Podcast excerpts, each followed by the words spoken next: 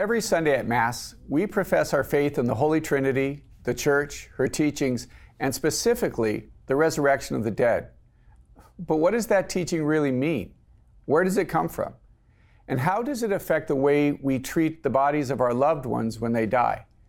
Join us today as we explore these questions and more with Dr. Scott Hahn, author of Hope to Die The Christian Meaning of Death and the Resurrection of the Body.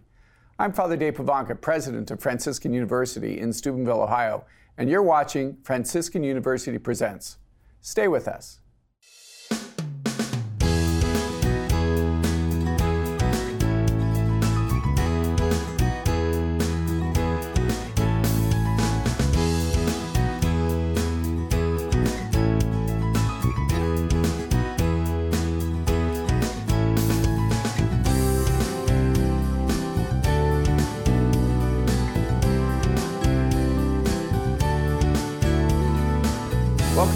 Franciscan University Presents. I'm your host, Father Dave Pivonka, president of Franciscan University of Steubenville. And we're talking today about the death and the resurrection of the body. I'm joined by our panelist, Dr. Regis Martin, professor of systematic theology here at Franciscan University of Steubenville, and Catholic author Emily Stimpson Chapman, who collaborated with Dr. Scott Hahn on his book, Hope to Die. Taking his turn in the guest chair, a little bit different for Dr. Hahn, uh, is Dr. Scott Hahn, the Father Michael Scanlon Professor of Biblical Theology and the New Evangelization at Franciscan University of Steubenville. Dr. Hahn has been a theology professor here since 1990, Yes. which is amazing, which is great. He is also the president of the St. Paul Center for Biblical Theology and the best selling author of over 40 popular and academic books, including his newest, Hope to Die The Christian Meaning of the Christian meaning of death and the resurrection of the body. Welcome, Dr. Hahn. It's great to be with you, Father. Uh, congratulations. Thank you. How about a question? Why did you write this? Well, it wasn't something I was looking forward to. Uh, back in the fall of 2018, uh, two men, Sean Fieler and John Henry Crosby, approached me and asked if I would speak at a small symposium in Manhattan on um, cre- cremation. And I, and I, Popular topic for you, I'm sure. and I and I, I stood there somewhat startled as I heard words tumbling out of my mouth. Yes, I'd be glad to. And as I walked away and drove off to the airport in D.C., I said to my friend, "What was I thinking?" you know, and I, I, I felt a kind of impulse to say yes. Uh, perhaps it was that second glass of wine after dinner. Yeah. I don't know, but I had a sense of calling, and so I, uh, I applied myself for the next several months. And then as the day drew near and I realized well, there'll be about a dozen people, there will be chaplains, priests, you know, as well as lay people, uh, men and women, scholars and ordinary folks. And I was like, what have I agreed to? And then in the last 72 hours, um, it came together in a way that was somewhat unexpected. And I, uh, I did not want to kind of step into it, you know, in terms of, oh, here's another chapter in the culture wars besides cohabitation, LGBT. Now we're going to take on cremation. But I just got a sense of fittingness, you know. Right. I emphasize that in the book that God didn't have to create the world, and once He did, He didn't have to redeem it, and He didn't have to become incarnate, suffer, and die to do so. But it was fitting when you know who God is as Trinity, how much it fits that He would love us like that. And I think that's what you do beautifully is that uh, a danger is to make this a book about cremation. Right. It's And- really and- not. and it- no, it's a book about the body, right? Yeah. About the body. And, and you talk about the different understandings of the body. So maybe we could begin there. Right. Well, you know, in a certain sense, I backed into why the church has always taught this norm, even though there's a principle of accommodation that allows for cremation in modern times. But if God takes flesh, if Christ dies and rises and feeds us with that resurrected flesh in the Eucharist, in the old, how fitting it was to emphasize the propriety of sacred burial as a reverential act, as a, an act of religion. But after the resurrection, how much more essential is it to get with the program of God, you know, and to treat the body the way He has? Right, right. So this is sort of what I try to lay out, and uh, I felt like a messenger boy. I really didn't feel like this was something on my heart for a long time, and so I recruited Emily, who's been a dear friend for many years, because I knew I needed help. I've been working on a lot of other projects, and so if this thing is ever going to, you know, come to light, uh, I had, was really grateful for the collaboration. Well, Scott, I uh, admire your courage uh, for going to New York for any reason, but cremation. Uh, why is cremation uh, so um, unseemly? I mean, can't God reintegrate uh, all of those scattered atoms? Right. Well, you know, when you look at the human body, you see not just a kind of container for the soul. You see what is unique to us as humans made in the image and likeness of God. When you look at the incarnation, even more, and so the question is not what can God do? Does he have to have us bury the body in order for him to resurrect it? But because of what God has done yeah. and will do with the resurrection of the flesh, we say the resurrection of the body, but the original form of the Apostles' Creed is actually sarx. It's the resurrection of yep. the flesh. Right. You know, and Augustine points out that on no point of Christian doctrine do we receive more opposition than this. And so we have to kind of take a step or two back and see why. Well, because, you know, God has done this with the body, so what should we do in response?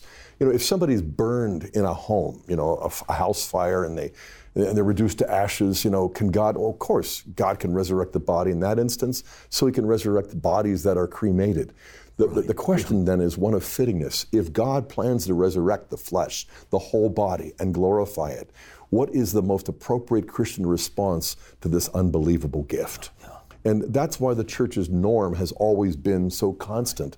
That just as the Jews, so the Christians treat this, you know, as yeah. we, as I describe in Tobit 1. Yeah, well, would, would you be willing to uh, make the concession then that there is no intrinsic objection uh, to cremation? It's not immoral, but it's not fitting, it's not appropriate. Yeah, I would say we've got to be careful about reducing morality down to binding norms alone. There yeah. are binding norms that are irreversible and all of that kind of thing. But when it comes to responding to the gospel, the new law, the law of Christ, that isn't less binding. In a certain sense, it is internally binding on the heart. And so I would say there is a fittingness, but there's also a bond, a yeah. bond between truth and life. And this is what the church does, but at the same time, the church accommodates herself not only to culture, to custom, but also to the plain fact that people's bodies often get burned up. But, right. you know, yeah. in a culture where you have cremation as an anti Christian gesture mm-hmm. from right. the 1700s to the 1800s until the present day, then, of course, it was an excommunicable offense. But when people no longer see cremation as something anti religious, yeah. then there is a point of accommodation where you can condescend, you can stoop to that cultural blindness, but at the same time, the proper respect for the dead is itself a curriculum. It's a pedagogy. Right. It yeah. kind of completes what baptism begins, right. the way we treat the body. Yeah. Mm-hmm. And that's one of the reasons why we're so careful in the book to not lead with cremation. Like we talk about right, it in the introduction, but the whole idea of what we do with the body flows from the gospel. It flows from an under, it flows from the theology of the body. It right. flows from an understanding of Christian history.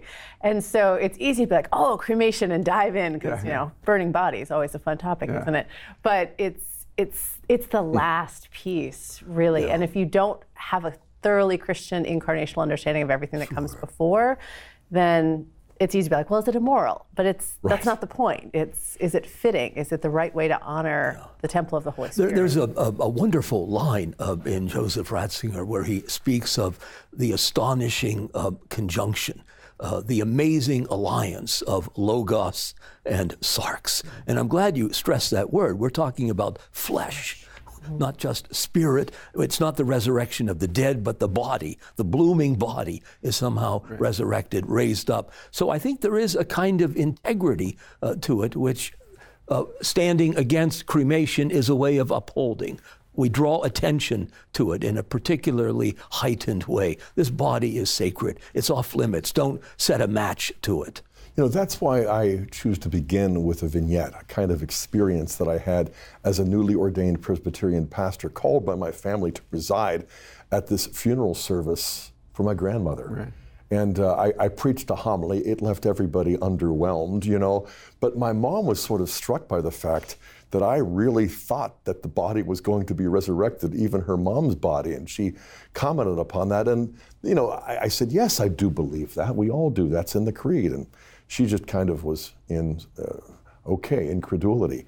Uh, and then, of course, we had later examples in my own family, in my extended family, of loved ones who wanted to get cremated. And my father in particular. And so when I sat down and talked with him, I, I left that out of the book out of favor for my family. Um, but uh, I talked to him, and I didn't convince him, although he did come to a childlike faith near the end of his life. But it was sort of a deferential response. Okay, if you feel strongly about it, you know, and, and your siblings do too. Well, they didn't, but I, I, I got them to accommodate me. But mm-hmm. it's the kind of thing where if people have cremated, you know, this isn't a call to a guilt trip, sure, you know, right. by any means because it isn't a violation of one of the Ten Commandments. It isn't a violation of one of the positive precepts of the church. And yet, at the same time, it's a teachable moment. It's an opportunity right. for me, at least, to learn and to right. share and I think that's others. what you do really beautifully. Is that I think one of the lines is actually the church permits it but doesn't encourage it, or something to that effect. And I, and I think you do that beautifully. And what it does is a teachable moment. It invites us to reflect on, and you do this much at the beginning the nature of, of being alive and what does it mean to be alive and the body and the flesh and the differences of even that basic fundamental this body is alive but what does that mean and what does that look like yeah i, I begin by pinpointing genesis 2 verse 7 where god makes man adam from the ground adamah to show us our humble origins. But then in verse 7, he does something for man that he doesn't do for the animals. He breathes into his nostrils the breath of life. Yeah. And that word for life in the Septuagint, the Greek translation of the Hebrew, is zoe, which is much more than bios. Bios is where we get biology, that's the physical life, but this is the breath of God. And so the life we have, the breath we breathe, is more than oxygen. It's more than what we share in common with the animals who are sort of like breathing in the oxygen and breathing out the carbon dioxide. You know, we do that, right. but we do something much more. So human nature is created in a state of grace and it's sanctifying grace. We have life, but then we have life, life that is divine. Right, right. So 10 verses later, when God says, The day you eat of it, you'll surely die, you know, it seems like a kind of idle threat because the next page you read, they ate and they didn't die unless they did. Yeah. And so the notion or the mystery of death you know, is captured there in Genesis 2 and likewise in 1 John 5:17, where not all sins are mortal, but there are sins that are mortal. And the word in the Greek there, thanatos, again is the same term used in Genesis 2. The day you eat of it, you will surely die the death, thanatos. So, you know, a bullet to the brain will take out natural physical life but only by giving consent to mortal sin when you, de- when you definitively prefer the created to the uncreated, the finite to the infinite. You basically perform a mini act of idolatry. Mm-hmm. You snuff out the life of God in the soul. It was a, it was a, it was a kind of spiritual suicide pact our first parents right, followed right. through. And I on. think you, you speak of that so beautifully is that the soul, we don't necessarily speak or, or reflect enough about the life of the soul, this it's not just this heart that's beating, but there's something alive, and how sin affects that and impacts that. That's right. I mean, yeah. so after they commit mortal sin, the spiritual substance of the human soul is still intact. Right, right. right. You can right. think and you can choose, you can know, you can love, but the yeah. life of God is not more, less of a death; it's infinitely much, much more of a and death. I think you um, you make reference to a, a movie that I appreciated, The Sixth Sense. But I've used that line several times, speaking about that. They're dead and they don't even know it. That right. the yeah. soul can be dead and the body can still. I have a number walking. of students like that. no, not at Francis. Not here. Yeah, that's right. At, at another school, where you teach at. Where else are you teaching? yeah. If, if, if, you would permit a, a, a metaphor, uh, there's a line in Flannery O'Connor that comes to mind. She says, in great fiction, two plus two will always be more than four. The body is more than what you see because it's ensouled. Uh, it's, it's somehow informed, energized, animated by pure spirit. Uh, and that survives, to be sure, the body. The meaning is more than the matter, but the matter matters. Right. Because God entered that matter. He became one of us. He became utterly physical, carnal. That's pretty extraordinary. No, he became a, flesh. That's a very apt metaphor because, you know, flesh is more than skin. Yeah. Flesh is the body in its mortality, in its vulnerability, and that's what Christ assumes. And so you can see how the body is rightly understood to be a kind of small s sacrament of the soul. Yeah. You know, so I'm not just doing things in my right. body, I'm doing things, yeah. you know. It, it so, signifies more than what you can see. That's right. So when the soul experiences spiritual death by snuffing out the life of God in the soul through mortal sin, the body will eventually catch up. You know, so that right. physical death is a kind of anti sacrament of the spiritual death. But I think it's important is that uh, as a priest, I've seen that in people that that their physical body is beginning, but when I get to what's really going on, it's a question of the soul. And as their soul begins to be purified, their body literally begins to be purified and healed as well. That's right, because we're, we're, we're not just souls in bodies. Right, we right. are Yeah. embodied souls. Right. There was uh, the Netflix new Netflix has a new documentary about babies that just came out. I've not seen it. Yes, I know. You men not watching the neck. I'm here for the women. Um, but in the first episode, they talk about how during um, during pregnancy and childbirth, the woman's amygdala changes so that she can be more nurturing to the baby. Mm-hmm. But they did a study on adoptive parents, and the same That's change beautiful. happens in Oh, adoptive heavens. mothers because it's the decision. So the decision of the soul actually physically changes Right, the brain of the adoptive mother so that she can love her baby. Like so it works so beautifully. I was like, oh, Absolutely. it's theology of the body on Right. Netflix. That's They just great. don't know. You know, when, when We have, excuse Oh, me, are we- Doctor. we're out of time. Just a moment. We have much more to say about this topic, so please stay with us on Franciscan University Presents.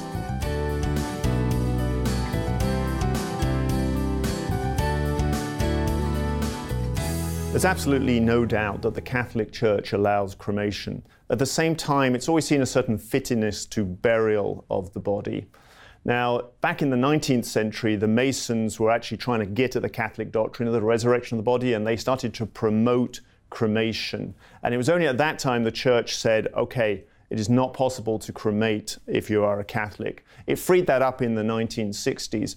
And the problem was this that the Masons were trying to say, oh, we're annihilated at death, or the body is a prison, or we're just absorbed back into Mother Earth. Now, as long as those things are not in the mind of a Catholic, then cremation is totally proper. Uh, but as we've seen, or as I said, there is a certain fittingness, or the church sees a certain fittingness to burial, and in particular because of this, um, it does actually promote in a way the dignity of the body, which at the time that we're living in is under attack. And also, I think it promotes more visits to graveyards in order to pray for the dead, which has always been a very important part of our faith. At Franciscan University of Steubenville, you'll find faith and reason, wisdom and grace, mercy and truth. You'll study under world class scholars and seasoned practitioners who are committed to Christ and His church. With over 40 majors and pre professional programs, you'll find the formation you need to succeed.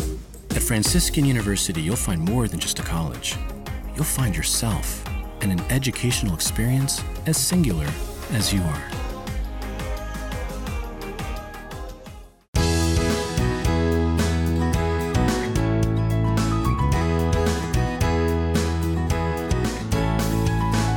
Welcome back to Franciscan University Presents. We're talking about death and the resurrection of the body, and speci- specifically the treatment of a body after the body, after the individual's passed. And there's actually a rich history about how that is. So just share some of that with us. Okay, so you know when you think about religions, you know there's a whole spectrum.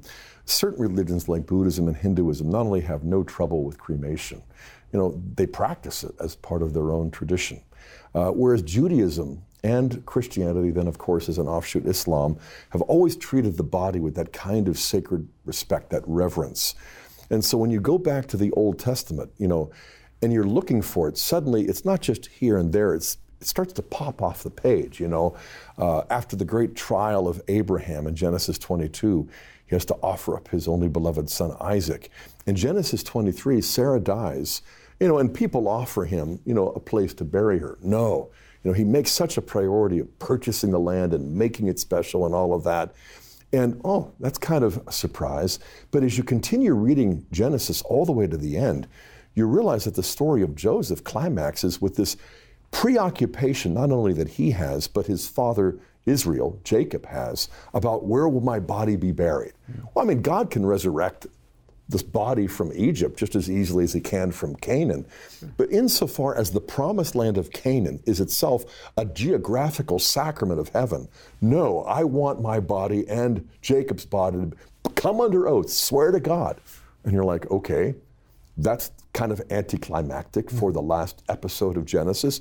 But it's the same way in Deuteronomy with Moses and. Uh, and Joseph and Jacob, and then at the end of Joshua. So, three out of the first six books of the Old Testament end in the most unexpected way, where you get this sense that the faithful in the Old Testament were preoccupied not just with the souls of the faithful departed, but their bodies as well. And you trace this like a trajectory through the entire Old Testament, you know, and especially in Tobit chapter 1.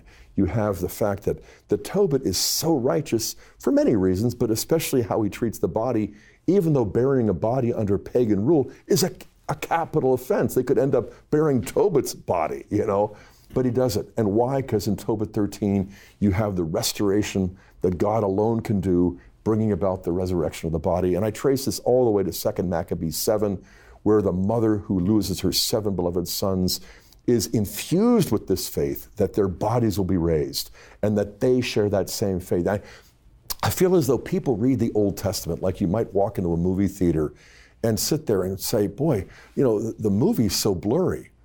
I, I can't, I can make out the character. Oh, what is this? Oh, glasses. And then suddenly the spectacles of faith show you with precision and clarity that the people in the Old Testament had faith like we did. That Abraham, Isaac, and Jacob, and Moses, and all of the rest had the kind of spiritual vision that you have when you put on those glasses, those 3D spectacles, and you realize, okay, it wasn't blurry. I was blurred in my vision, you know. And this to me is what the gift of faith not only does for us, but it did to them because we share the same faith as Paul insists and throughout his, his epistles, you know. And then in I think God knew what he was doing.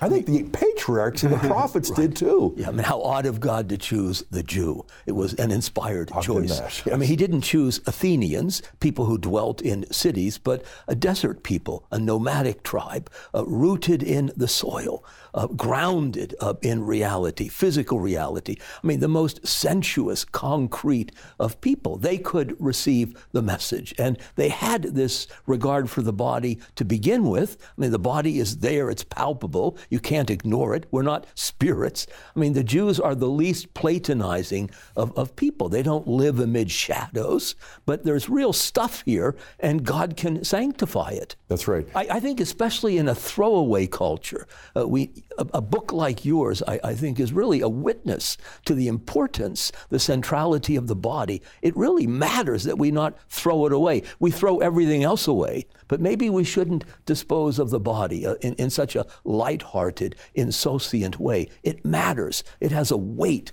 a dignity that, that God will will reckon us uh, uh, with if we don't answer uh, properly uh, to the demand. You know, when we think of Israel, we can see the faith infused to them as God's revelation is given to them for the whole world.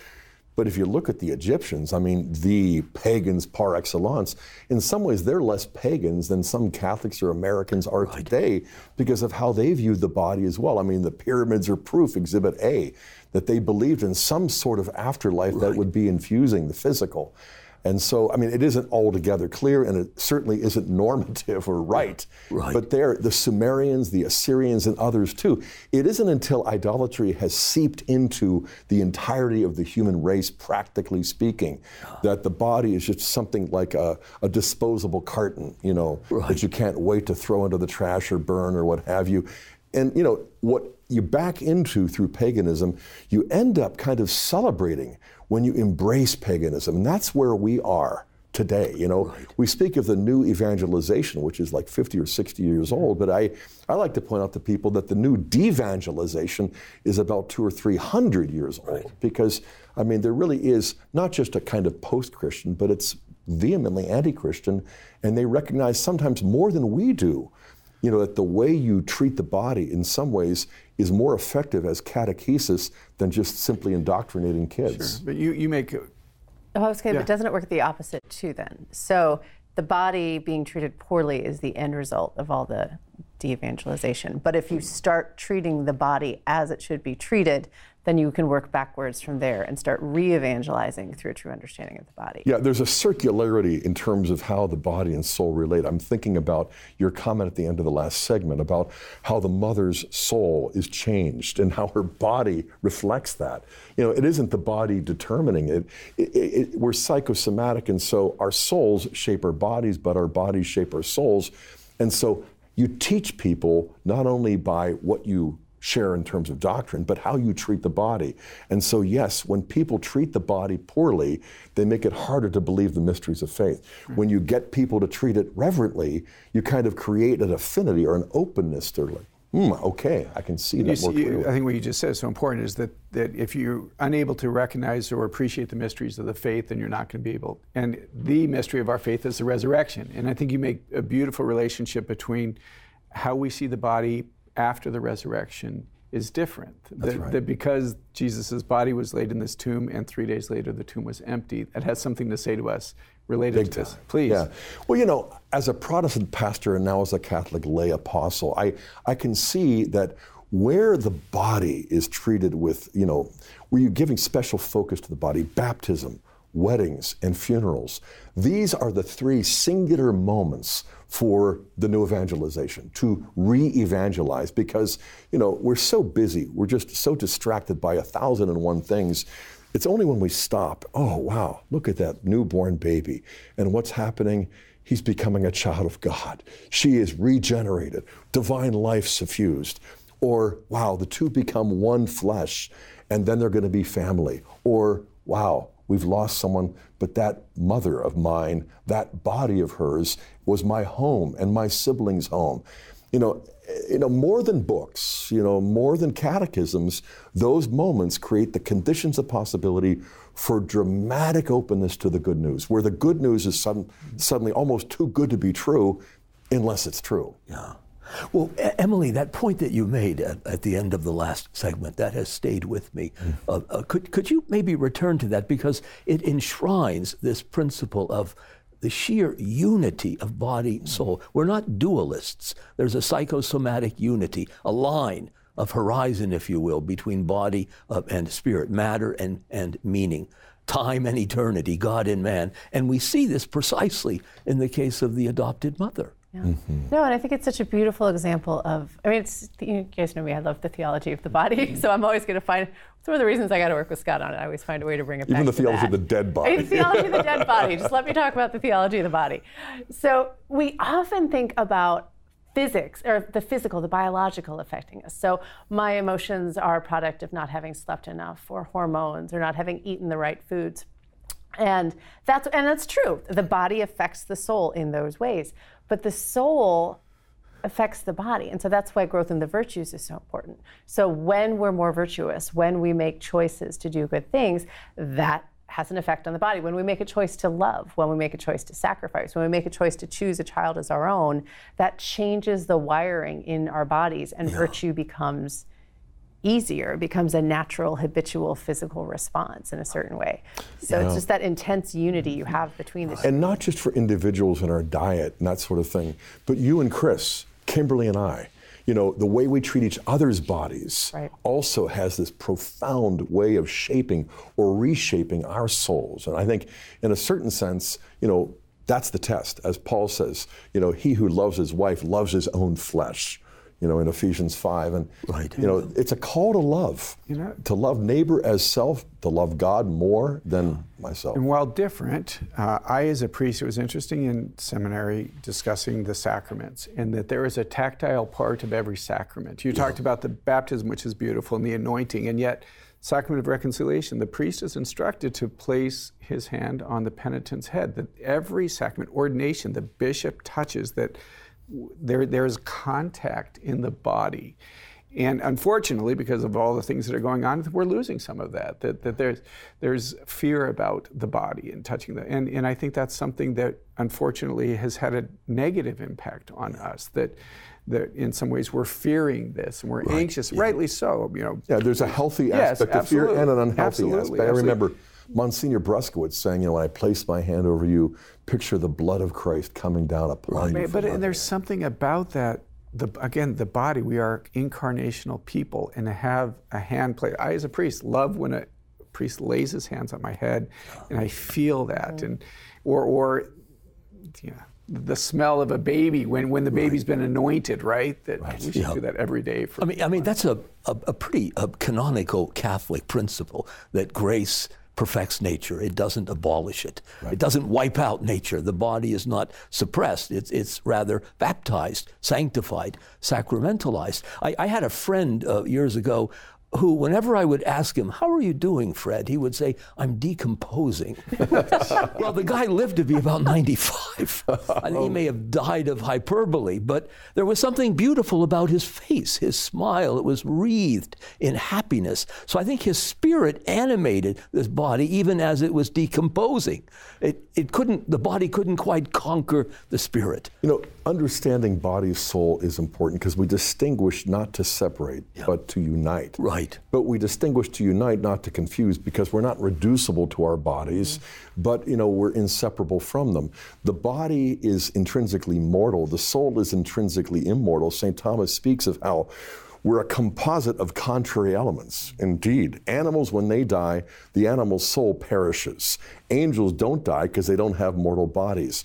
We're that unique right. hinge of creation right. on which everything turns from the visible to the invisible. You know, and so to see how delicately God fashions the human person to be a sacramental mystery, a body, a visible, the soul, invisible you know, and so it's a duality in unity, which is like the opposite of dualism. Right, right. And the solution to it as well. Yeah. But it's one of the ironies of our culture that we're so obsessed with the body and what our bodies right. look exactly. like, and are they healthy and are they thin. But we're also freaked out by the body. Because we're not like, sure we have a soul. We don't want to be near the dead body. You know, all the Catholics with our yes. relics and the fleshiness of Catholicism is foreign and disturbing to people who aren't enmeshed in it. And right. so at the same time that we're obsessed with it, we've lost. And the paradox in that, yeah, obsessed with the body and yet totally dismissive of the yeah. body. Right. Yeah. I mean, if, if, you view the body as an object, a thing, it's out there, I can reshape it, gender bending, if you like, then that, I mean, that's not only dishonest, but it's destructive. You don't really respect the body. You don't take it seriously enough. It, it has a, a, logos, it has a meaning, uh, and you can't dispense with that uh, and change it as you, as you might change a sweater. I mean, when Lewis, C.S. Lewis speaks about trousered apes. He intends that as a caricature of those who really think man is reducible to matter. If he's just matter, then there's no matter. It doesn't matter. I mean, he's, he's, not a, he's not a hippopotamus and he's not an angel. He's this strange amalgam in between. Okay, and on that point, uh, we will be right back with more Franciscan University Presents. Stay with us. You don't have to trade top flight academic programs for a passionately Catholic identity. You can have both. At Franciscan University of Steubenville, you'll not only deepen your faith, you'll be prepared for real world success by dedicated professors for whom excellence isn't just a goal, but the standard. Ready to get started? Check out franciscan.edu.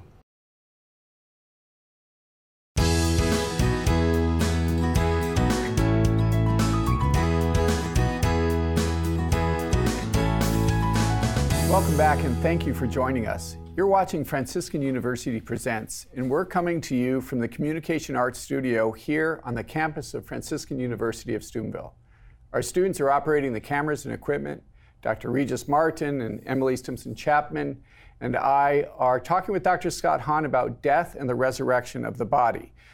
Now, the title is The Resurrection of the Body. So, because of Jesus' resurrection, we are going to rise. And, and that, that changes everything, right? That, that's right? That's a game changer. So, how does that work? Well, you know, at one level, Christ's resurrection is just one in a series of resurrections. You go back to the Old Testament, you have Elijah and Elisha, you know, that sort of thing. And then, of course, in the Gospels, Jesus is resurrecting Jairus' daughter and Lazarus after four days.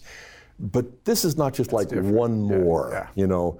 Um, there's a sense in which Jesus used those previous miracles to illustrate a point. You know, oh, she's not dead, she's just sleeping. And they began jeering at him. And you're like, Jesus, stick to theology. You're not much of a medical expert. But he, what he was pointing to with her, and likewise with Lazarus, he's just asleep. Well, he'll wake up. Well, he's dead. Well, why didn't you say so? Because what you consider death, I consider sleep. What you consider, you know, and this is, again, getting back to that sixth sense. They, they don't know they're dead. Right. They're like spiritual zombies. And so Jesus' resurrection is different in kind and not just degree, because it's more than a resuscitated corpse. It's more than just a historical event. It's more than a prophecy that he gave us that he fulfilled. it really is the deification of humanity. I mean, that's lofty terms, but I mean, he has assumed what is ours for the purpose of giving us what is his divinity. So he assumes the hard, cold iron bar of humanity, plunges it into the fire of his own divine love until that iron bar becomes red hot. And so it is now, his resurrected body is not only deified, it's what deifies us. It isn't just glorified, it is glorifying us. You know, and so when the, uh, the Eucharist comes to us, that is not just the same body that was in the upper room, not just the same body that was on the cross, buried in the tomb. That is the resurrected body of Jesus. So he suffers and dies to save us from sin. But what we're saved from is not as important as what we're saved for. We're not just saved from prison and hell, we're saved for being enveloped in the eternal life that is God, the Father, Son, and Holy Spirit. And suddenly you realize, okay, why is it almost always Sunday in a meal setting that Jesus manifests his resurrected body to prepare us for the Eucharist on Sunday, the Lord's Day, because that is the body that is touched to our lips. Yeah, beautiful. Yeah. And he could not come to us uh, as food if he had not himself overcome death, if he hadn't somehow been so transformed by that event as to be literally transhumanized. Right. A glorified body. It's the same, but it's other than the same. Uh, and I, I, don't know that we can plumb the depths of that mystery, even if we stand face to face with God in, you know, after the parousia, uh, inside the precincts of eternal felicity. We'll still not be able to unpuzzle uh, this mystery. It, it's just flabbergasting, but we can experience it.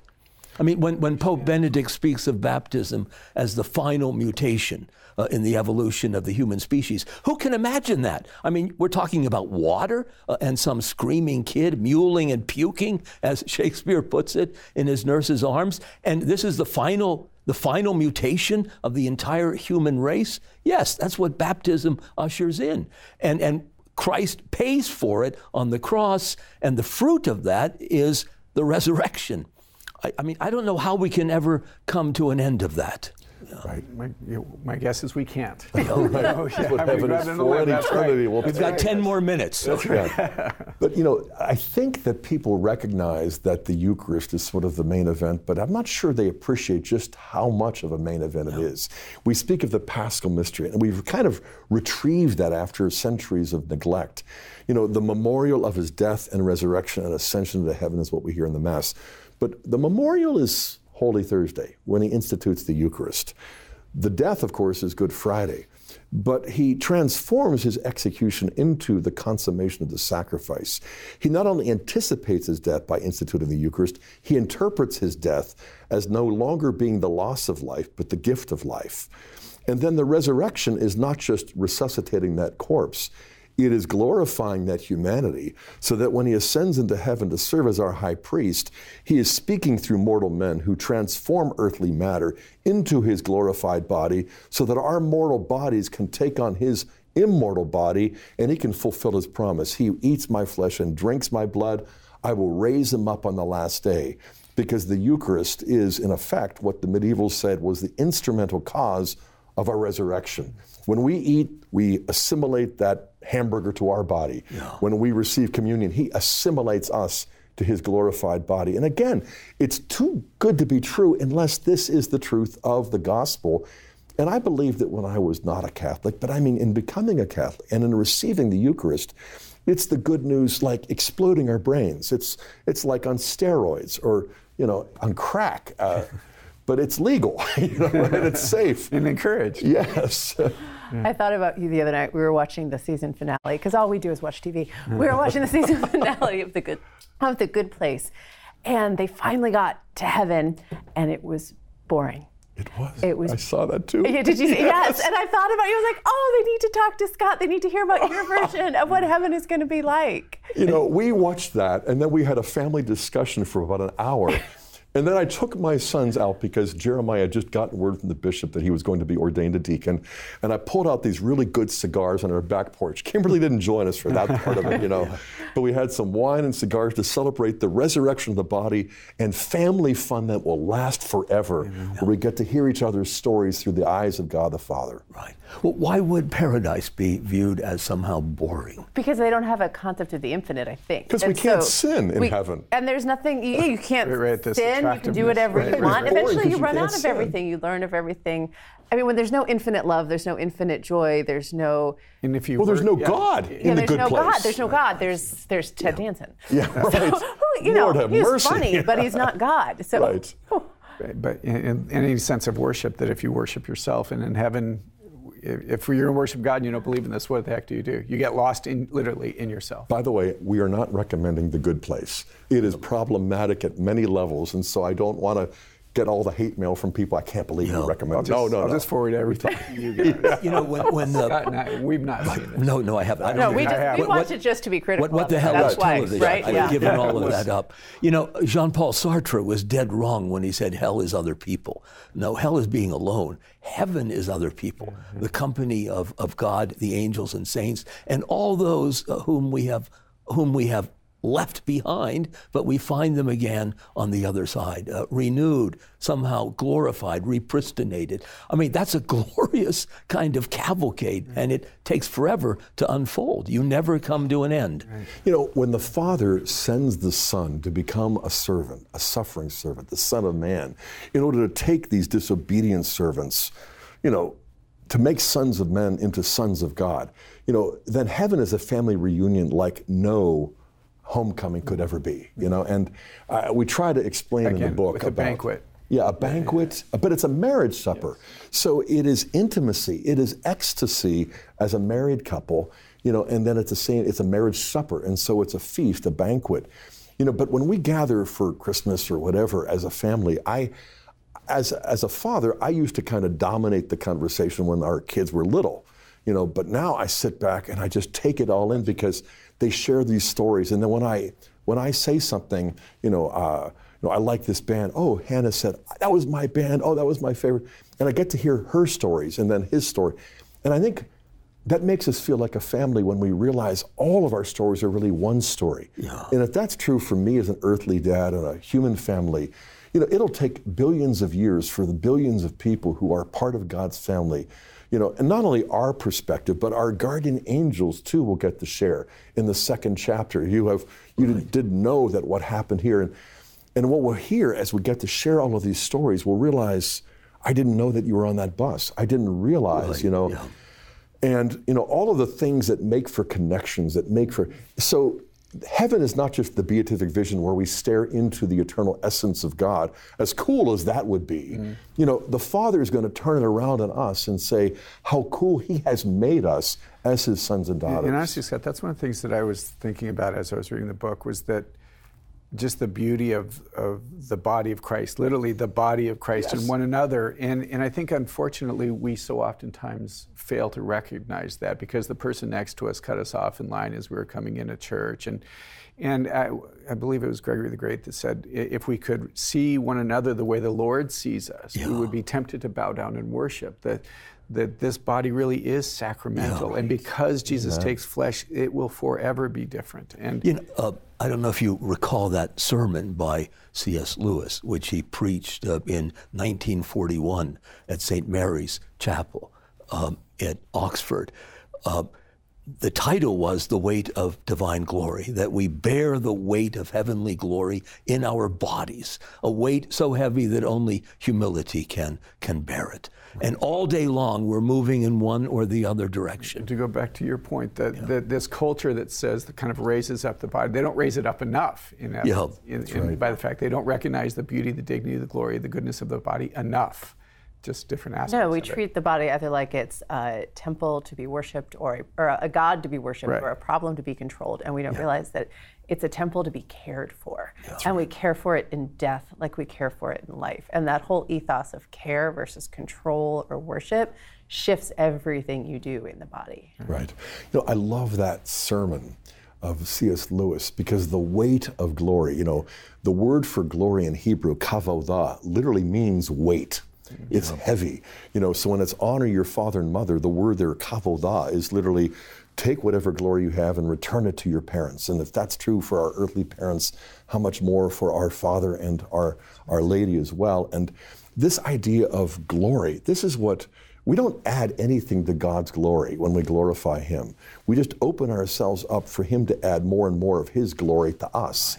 There is no kind of zero sum or competition, you know. And, you know, something else that you said, Father Dave, you know, we, we say this, we believe this, you know, but I don't think we say the creed too often. I think we mm-hmm. ponder it too little.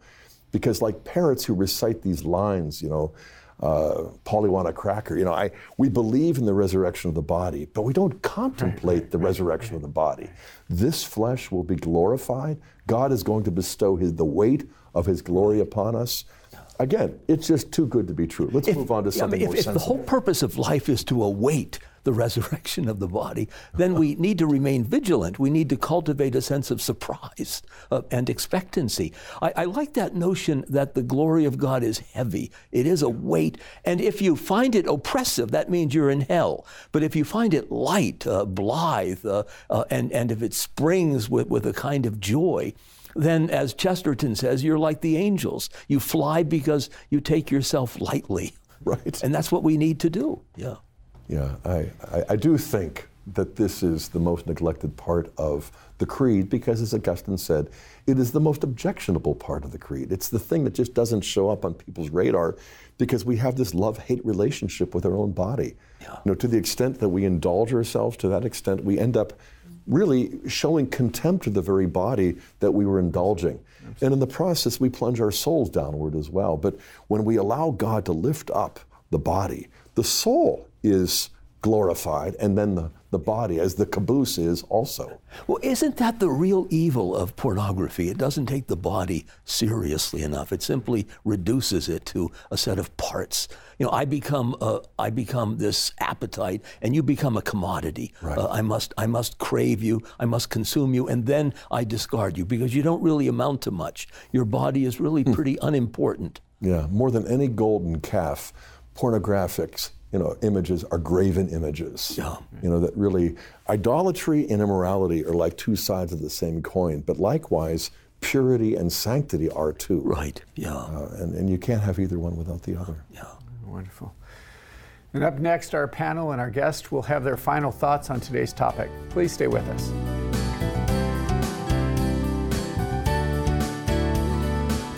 So the resurrection of the body is actually an article of faith, of course, for, for Catholics. And the reason behind it is really this that, of course, in this life, we merit not just with what we do with our souls, but also with our bodies. So we should also be rewarded in that regard. And of course, if the soul is glorified, and then the soul is reunited to the body, then the body is going to be also glorified. It's going to be full of light. It's going to be able to move in an incredibly beautiful way. We see this in the life of Jesus himself. Actually, the transfiguration is a kind of moment of revelation where the glory of his soul manifests uh, into the body. I think one of the most important things to see here is that it really affirms the dignity of the human body. This is a real problem in our time. We know this that the body is denigrated. We have pornography, we have hookup culture, and we also have now the problem of trans- transgenderism, which, which sort of indicates that the body is not really at the core of personal identity. And if you have an article of faith, as we have, that actually the body will share in the glorification of the person at the end of time, it's a huge reaffirmation of the dignity of the human body.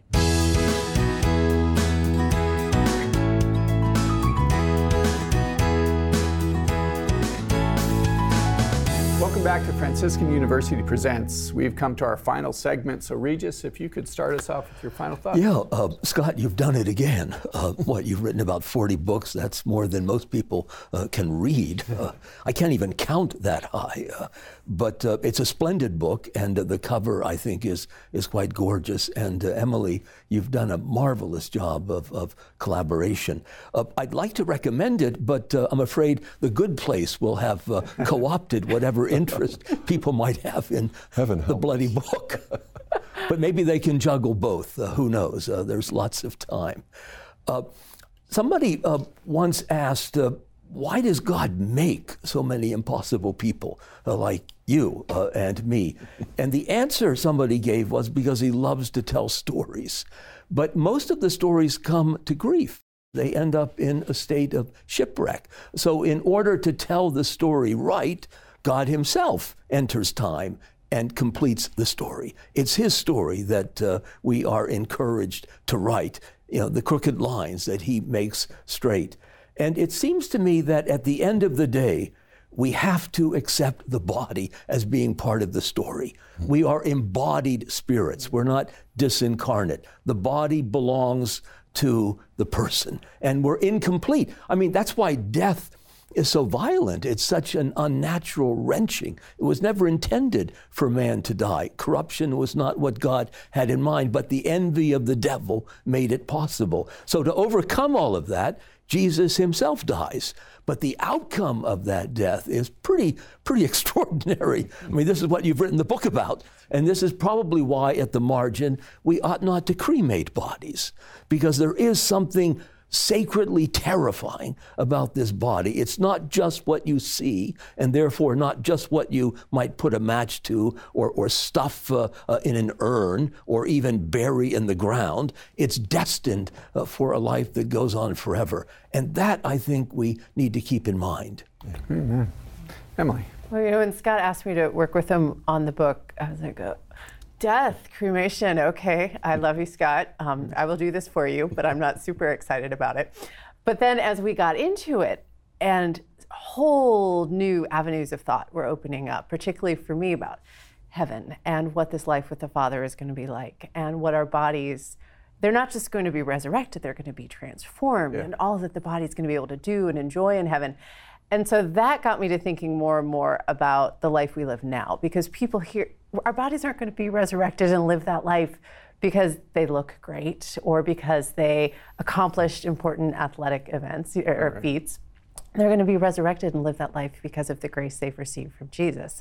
And so, all of the ways that we receive that grace, that's really a shift in how we think about the body. Like, I value my body not because of how it looks, but because of the life that lives in it. I value my body because of the mm-hmm. ways it can love and serve others. I value my body because it can worship God in the flesh and receive God in the flesh. And so, so many of the cultural hangups we have about the body are really washed away in light of the resurrection and all that's going to open up for us. And so it ended up being a really joyful, beautiful experience and not just a morbid writing about death and burning, like I thought it might be at the beginning. Ditto. Wonderful, yes. Wonderful. Scott. You know, when we began working on that this book together, it was clear that we didn't want to kind of make another, you know, salvo in the culture war. Um, because you do not want to wait until a family member dies to enter into an argument, a debate mm-hmm. that you're intent upon winning, and so you get this book. No, you know, long before that happens, you know, I think the best the best way to prepare for it is to recognize that uh, the church's tradition, the Word of God, Jesus, and how He treated our body by assuming it and then by giving us His own body. I mean, this just changes everything. And so, what we want to do before we're dealing with hospice or death matters is to recognize that Jesus doesn't just transubstantiate bread into his body, blood, soul, and divinity.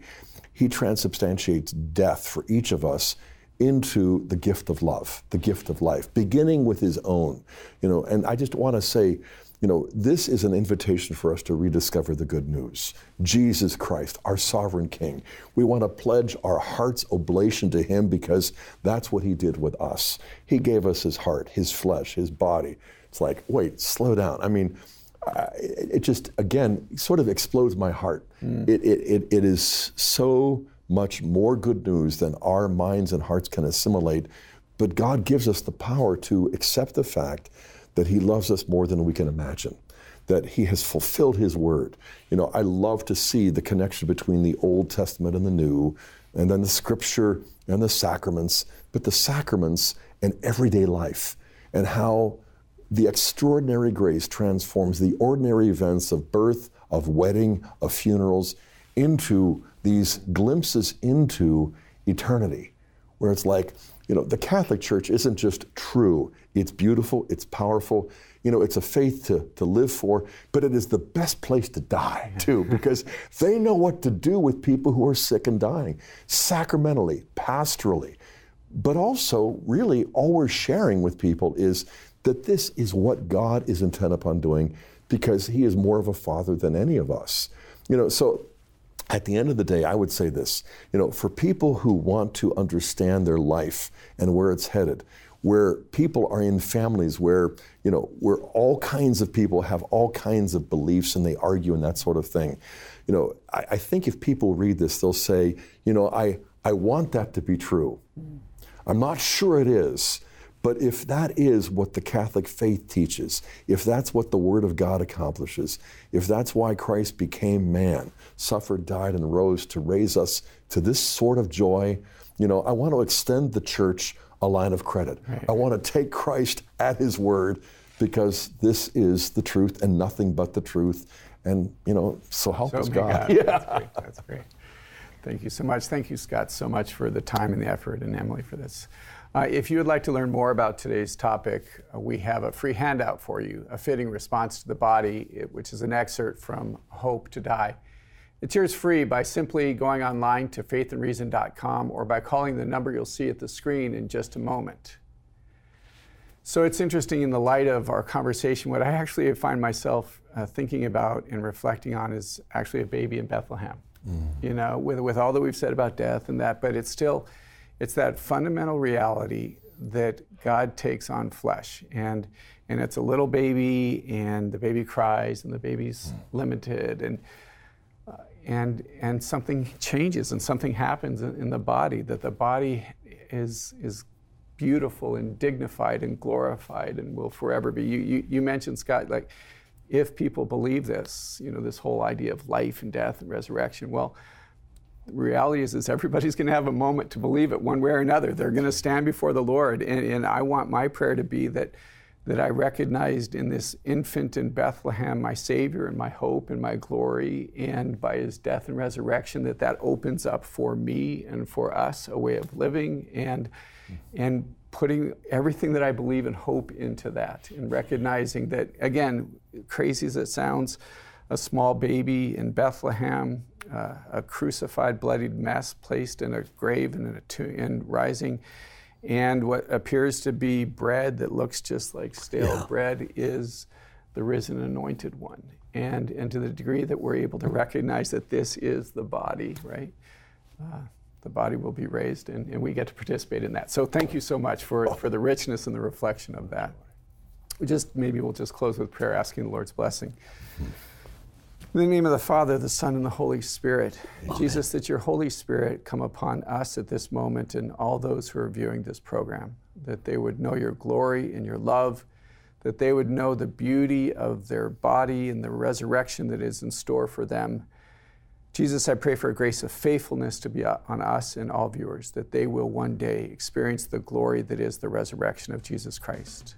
May Almighty God bless you, the Father, the Son, and the Holy Spirit. Amen. Amen. Amen. To download the free handout on today's topic, go to faithandreason.com.